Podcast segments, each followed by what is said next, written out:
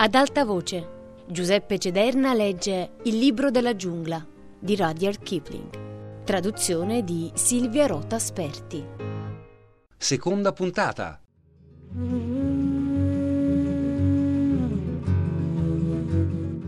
A questo punto dovrete accontentarvi di fare un salto in avanti di 10 o 11 anni e cercare di immaginare che vita straordinaria avesse avuto Mowgli in mezzo ai lupi perché per raccontarlo servirebbero molti, moltissimi libri.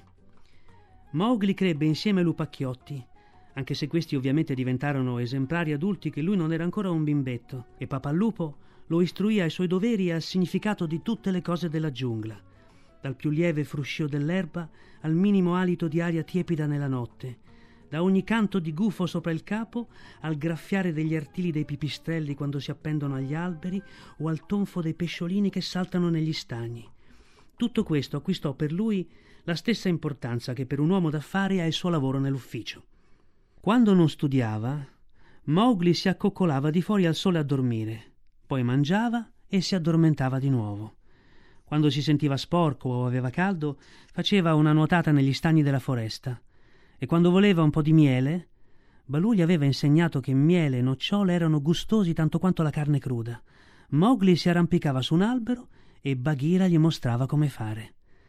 La pantera si stendeva su un ramo e diceva Vieni su, fratellino, vieni. E sulle prime Mowgli si aggrappava come un bradipo, ma col tempo imparò a slanciarsi di ramo in ramo con un'audacia simile a quella delle scimmie grigie. Prese posto anche alle riunioni presso la rupe del consiglio e lì si accorse che se guardava fisso un lupo, questo era costretto ad abbassare lo sguardo. E così cominciò a fissarli per gioco. Altre volte toglieva lunghe spine dalle zampe dei suoi amici, poiché i lupi soffrono terribilmente per spine e lappole. Di notte scendeva a valle nelle terre coltivate e osservava con curiosità i contadini nelle loro baracche, ma diffidava degli uomini, perché Bagheera gli aveva mostrato un casotto quadrato con un portello, nascosto così abilmente nella giungla che per poco non vi era caduto dentro, e gli aveva spiegato che quella era una trappola. Più di ogni altra cosa gli piaceva addentrarsi nel cuore umido e caldo della foresta insieme a Bagheera, sonnecchiare nella quiete delle giornate e di notte osservare come Bagheera ammazzava le prede. Bagheera ammazzava a destra e a manca, secondo la fame, e così faceva Mowgli, con una sola eccezione. Quando fu grande abbastanza per capire le cose, Bagheera gli disse che non doveva mai toccare il bestiame, perché era stato ammesso nel branco al prezzo della vita di un toro.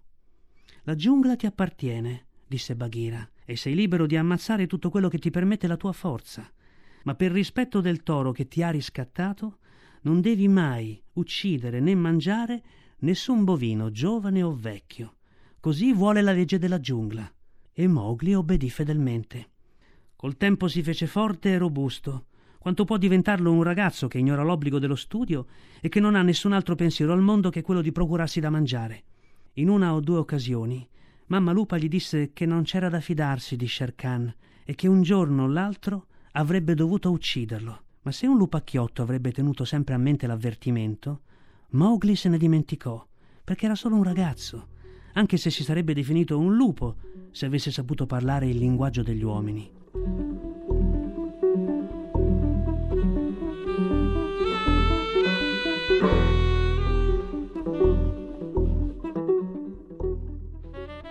Mowgli incontrava spesso Sher Khan nella giungla, perché mentre Akela diventava sempre più vecchio e debole, la tigre storpia aveva stretto amicizia con i membri più giovani del branco, che la seguivano in cerca di avanzi, una cosa che Akela non avrebbe mai permesso se avesse saputo far valere la propria autorità. Sher Khan li riempiva di complimenti e si domandava perché dei cacciatori così belli e giovani si accontentassero di farsi guidare da un lupo moribondo e da un cucciolo d'uomo.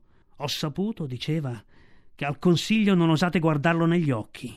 E i giovani lupi brontolavano e drizzavano il pelo.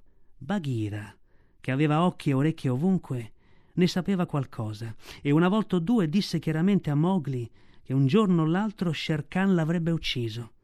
Ma Mowgli rideva e rispondeva Ho il branco, ho il branco e ho te. E anche Balù, pur essendo così pigro, darebbe una zampata o due pur di aiutarmi.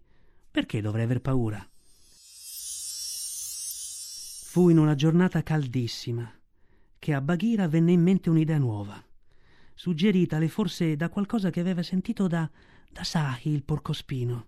Fatto sta che mentre erano nel folto della giungla, disse a Mowgli, disteso a terra con il capo sulla splendida pelliccia nera di Bagheera, Fratellino, quante volte ti ho detto che Sher Khan è tuo nemico? Tante quante sono le noci su quella palma, rispose Mowgli, che naturalmente non sapeva contare. E con questo ho sonno, Bagheera. E Sher Khan è tutto coda e schiamazzi come Mao il pavone. Non è il momento di dormire questo. Balù lo sa, io lo so. Il branco lo sa e lo sa pure il cervo più idiota. Te l'ha detto anche Tabacqui. Oh, disse Mowgli. È vero. Poco fa Tabacqui è venuto a farmi certi discorsi poco gentili, a dirmi che ero un cucciolo d'uomo nudo e incapace perfino di scavare radici, ma io l'ho afferrato per la coda e l'ho sbattuto due volte contro una palma per insegnargli le buone maniere. E hai fatto una sciocchezza, perché anche se Tabacco è un gran piantagrane, ti avrebbe dato alcune informazioni che ti riguardano da vicino. Apri gli occhi, fratellino. Sherkan non osa ammazzarti nella giungla, ma ricorda. Akela è molto vecchio e verrà il giorno in cui non sarà più in grado di uccidere la sua preda. E allora non sarà più lui il capo. Sono invecchiati anche molti dei lupi che ti esaminarono quando fosti presentato al consiglio.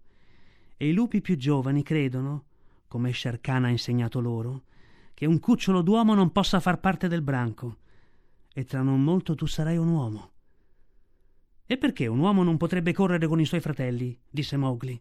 Sono nato nella giungla, ho obbedito alla legge della giungla, e non c'è lupo, dei nostri, a cui non abbia tolto una spina dalla zampa. Essi sono i miei fratelli, non c'è dubbio. Bagheera si distese in tutta la sua lunghezza e socchiuse gli occhi. Fratellino, disse, toccami qui, qui, sotto la mascella. Mowgli allungò la forte mano bruna e appena sotto il mento vellutato di Bagheera, dove i poderosi muscoli ondulati erano nascosti dalla pelliccia lucente, trovò un piccolo spazio pelato. Nessuno nella giungla sa che io, Bagheera, porto questo segno, il segno del collare. Eppure, fratellino, io sono nata tra gli uomini ed è tra gli uomini che è morta mia madre, nelle gabbie del palazzo reale di Udaipur. Ed è per questo che ho pagato il prezzo del tuo riscatto al consiglio quando non eri che un cuccioletto tutto nudo. Sì, sì, anche io sono nata tra gli uomini. Non avevo mai visto la giungla.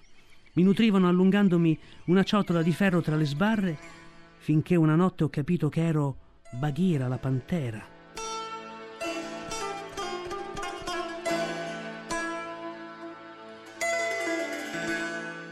e non un giocattolo tra gli uomini. Così ho rotto la piccola serratura con una zampata e me ne sono andata. E poiché avevo imparato le abitudini degli uomini, una volta nella giungla sono diventata ancora più terribile di Sher Khan. Non è forse vero? Sì, rispose Mowgli. Tutti nella giungla temono Bagheera. Tutti tranne Mowgli. Oh, sei proprio un cucciolo d'uomo, rispose la pantera nera con grande tenerezza e come io sono tornata nella mia giungla, così tu dovrai tornare tra gli uomini, tra quelli che sono i tuoi fratelli, sempre che tu non venga ucciso prima dal consiglio. Ma perché? Perché qualcuno dovrebbe aver voglia di uccidermi? chiese Mowgli. Guardami, disse Bagheera, e Mowgli la fissò dritto negli occhi. La grande pantera allontanò lo sguardo dopo mezzo minuto. Ecco perché, disse muovendo la zampa sulle foglie. Nemmeno io riesco a guardarti negli occhi. Eppure sono nata tra gli uomini e ti voglio bene, fratellino. Gli altri ti odiano. Ti odiano perché non riescono a sostenere il tuo sguardo, perché sei saggio, perché hai tolto loro le spine dalle zampe, perché sei un uomo. Non sapevo queste cose, disse Mowgli accigliandosi e aggrottando le folte sopracciglia nere. Cosa dice la legge della giungla, Mowgli? Prima colpisci e poi parla. Dalla tua stessa sconsideratezza capiscono che sei un uomo. Ma fai attenzione. Sento in cuor mio che quando Achela fallirà il colpo, alla sua prossima caccia, e ormai fa sempre più fatica a bloccare a terra il cervo, il branco si rivolterà contro di lui e contro di te. Terranno un consiglio della giungla alla rupe e allora... E allora... Ho trovato! esclamò Bagheera balzando in piedi. Ho trovato.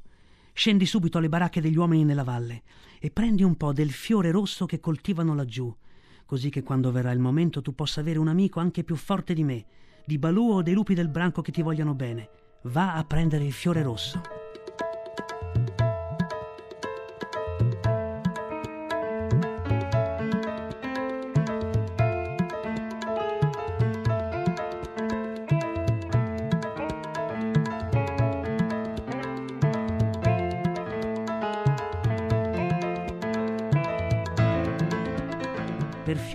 Rosso Bagheera intendeva il fuoco, ma nessuna creatura della giungla chiama il fuoco col suo vero nome. Ciascun animale ne ha un terrore mortale e si inventa mille modi per nominarlo. Il fiore rosso, disse Mowgli. Esso cresce fuori dalle baracche al crepuscolo. Me lo procurerò. Così parla un cucciolo d'uomo, disse Bagheera con orgoglio. Ricorda che cresce in piccoli vasi. Prendine subito uno e serbalo per quando ti servirà. Bene, disse Mowgli. Vado. Ma sei sicura, Bagheera mia? E fece scivolare il braccio attorno al collo splendido della pantera, fissandola nei suoi occhi grandi. Sei sicura che questa sia tutta opera di Sher Khan? Per la serratura rotta che mi ha liberata, ne sono sicura, fratellino. E allora per il toro che mi ha riscattato ti dico che Sher Khan me la pagherà cara, molto cara, disse Mowgli e si allontanò di corsa. Questo è un uomo, un vero uomo, disse Bagheera tra sé, sdraiandosi nuovamente. Oh, Sher Khan, mai c'è stata caccia più malaugurata di quella che facesti a Ranocchio dieci anni fa.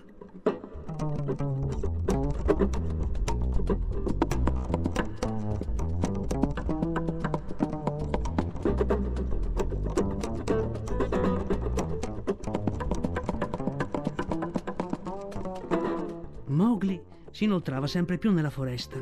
Correndo veloce il cuore gli ardeva nel petto.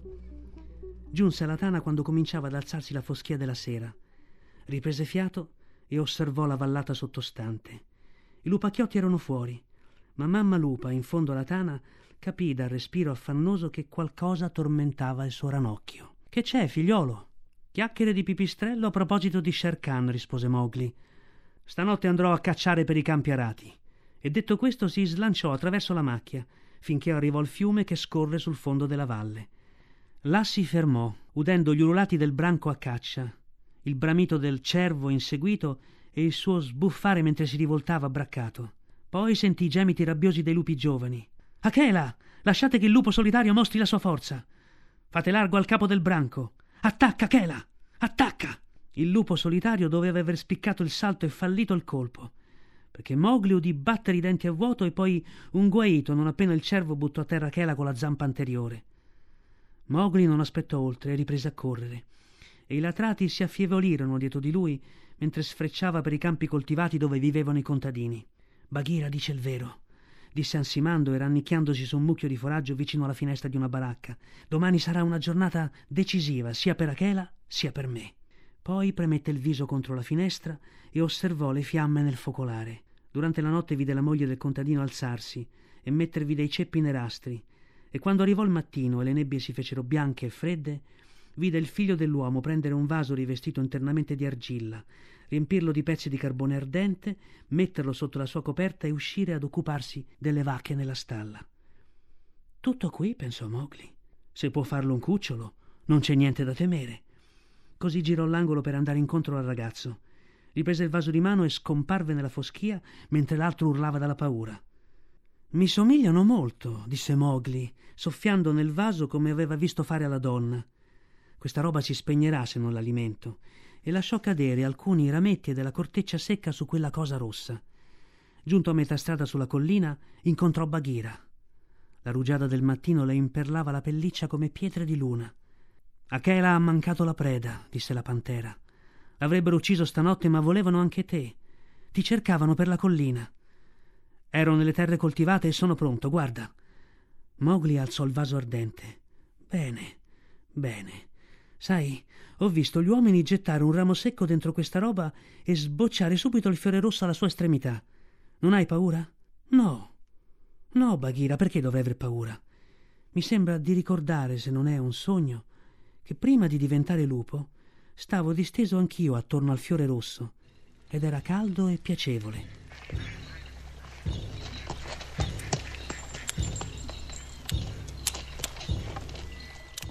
Per tutto quel giorno Mowgli rimase seduto nella tana a custodire il suo vaso di fuoco e a infilarci rami secchi per vedere come diventavano. Trovò un ramo che lo soddisfaceva e la sera, quando Tabacqui venne alla tana e gli disse un po' bruscamente che lo aspettavano alla rupe del consiglio, rise fino a farlo scappare. Poi Mowgli andò al consiglio, senza smettere di ridere. Achela, il lupo solitario, era disteso a fianco della sua roccia come a indicare che il comando del branco era vacante. E Sher Khan, sfacciatamente lusingato, vagava qua e là con il suo seguito di lupi nutriti a scarti. Bagheera giaceva accanto a Mowgli, che teneva il vaso ardente tra le ginocchia. Una volta che furono tutti riuniti, Sher Khan prese la parola, una cosa che non avrebbe mai osato fare quando Akela era nel pieno delle forze. Non ne ha il diritto, sussurra Bagheera. Diciamocelo, è un figlio di cane. Avrà paura. Mowgli balzò in piedi. Popolo libero! gridò. È Sher Khan che guida il branco? Come possiamo avere per capo una tigre? Visto che il comando è ancora vacante, e visto che sono stato invitato a parlare, cominciò Sher Khan. Da chi? chiese Mowgli. Siamo noi tutti sciacalli da metterci ad adulare questo scuoia buoi? Il comando del branco spetta al branco soltanto. Alcuni gridarono Zitto tu, cucciolo d'uomo.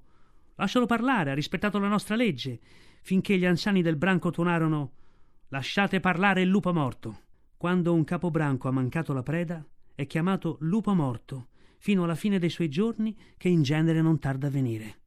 Achela alzò con fatica la sua vecchia testa. Popolo libero! E voi pure, sciacalli di Sher Khan. Per dodici stagioni vi ho guidato alla caccia e in tutto questo tempo nessuno è caduto in trappola o è rimasto storpiato. Ora ho fallito il colpo. Sapete come è stato ordito il complotto. Sapete come sono stato condotto dinanzi a un cervo inesperto perché la mia debolezza fosse manifesta. È stato un lavoro ben fatto. Ora avete diritto di uccidermi qui, sulla rupe del consiglio.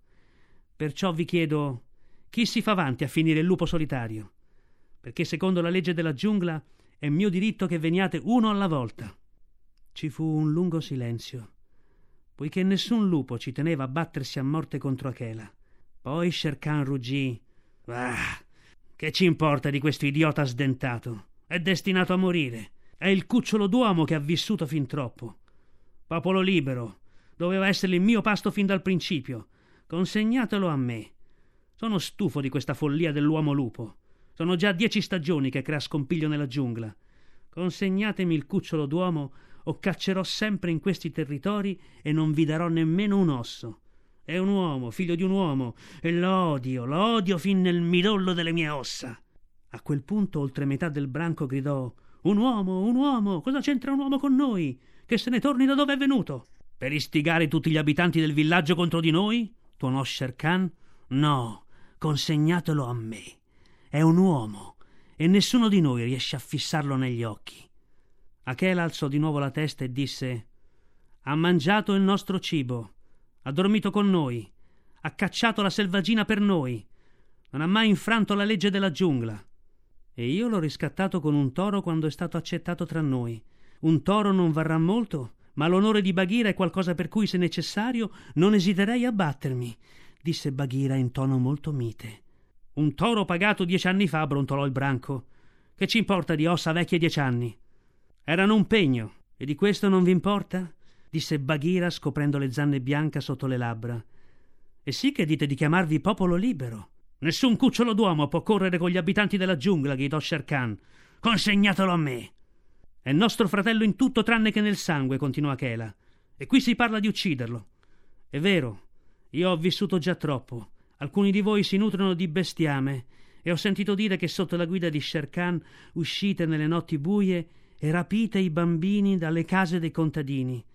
Quindi vi reputo dei codardi. Ed è a dei codardi che ora mi rivolgo. È ormai certo che io debba morire, che la mia vita non valga nulla, altrimenti la offrirei al posto di quella del cucciolo d'uomo. Ma per l'onore del branco, una cosuccia che essendo senza capo avete dimenticato, per l'onore del branco vi prometto che se lascerete tornare il cucciolo d'uomo tra i suoi simili, quando arriverà il momento non userò una sola zanna contro di voi. Morirò senza battermi. Questo risparmierà al branco almeno tre vite. Di più non posso fare, ma se accetterete, vi risparmierò l'onta di aver ucciso un fratello senza colpa. Un fratello accettato e accolto nel branco secondo la legge della giungla.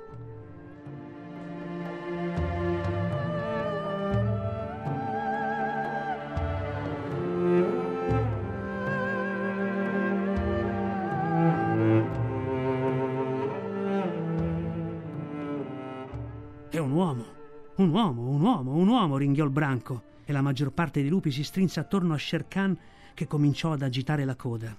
Ora sta a te risolvere la questione, disse Bagheera a Mowgli. Noi, noi non possiamo fare altro che batterci. Mowgli si alzò in piedi, il vaso ardente tra le mani. Poi stiracchiò le braccia e sbadigliò di fronte al consiglio, sebbene il suo petto ribollisse di rabbia e di dispiacere perché i lupi, alla loro maniera, non gli avevano mai detto quanto lo odiavano. Ascoltate, gridò Mowgli. Non abbiamo bisogno delle ciarle di questo cane. Stasera mi avete ripetuto così tante volte che sono un uomo, anche se sarei stato un lupo con voi fino alla fine dei miei giorni, che mi sento di credervi. Quindi non vi chiamerò più miei fratelli, bensì sag, cani, come farebbe un uomo. Ciò che farete o non farete non spetta più a voi deciderlo. La decisione spetta a me e per mettere le cose ancora più in chiaro, io, l'uomo, ho portato qui un po' del fiore rosso che voi cani temete. E gettò il vaso ardente sul terreno. E alcuni dei tizzoni rossi fecero avvampare un ciuffo di muschio secco. E l'intero consiglio indietreggiò terrorizzato di fronte alle fiamme guizzanti.